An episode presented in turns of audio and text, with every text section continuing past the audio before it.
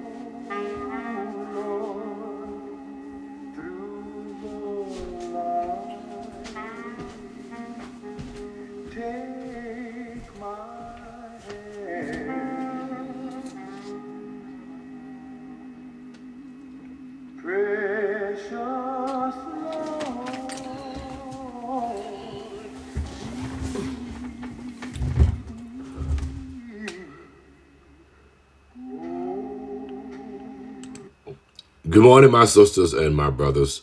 Welcome to Monday, January 29th, 2024. Precious Lord, take my hand. This journey is a tedious journey.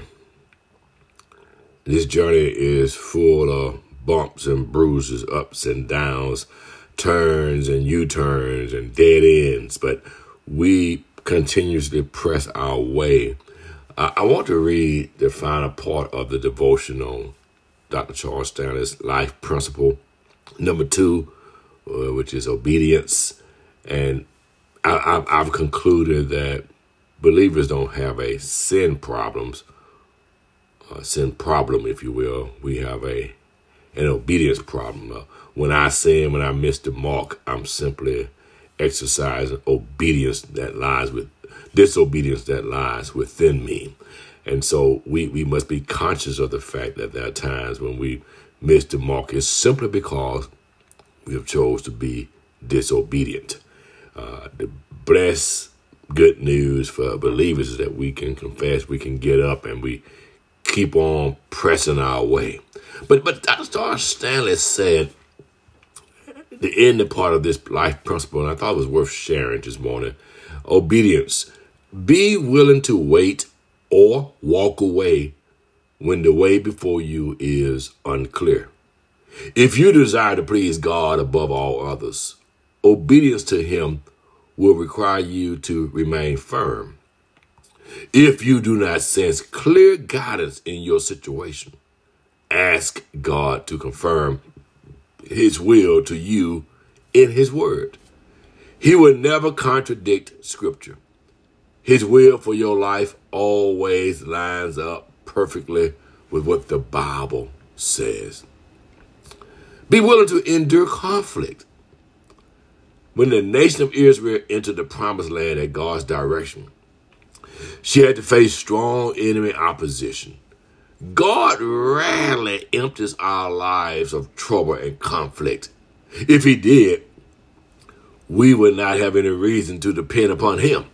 He allows enough difficulty to keep us turned toward Him. Then, lastly, leave the consequences to God. Obedience may not be easy. You may receive criticism from others or face fierce obstacles and opposition. But it will always put you in a favorable position before God. He will take care of all that concerns you. Stay on the path of obedience and leave the rest to Him.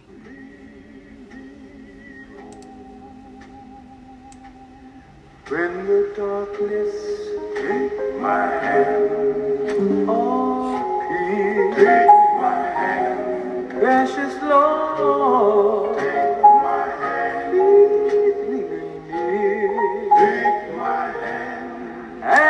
Have yourself a wonderful, miraculous Monday, my sisters and brothers.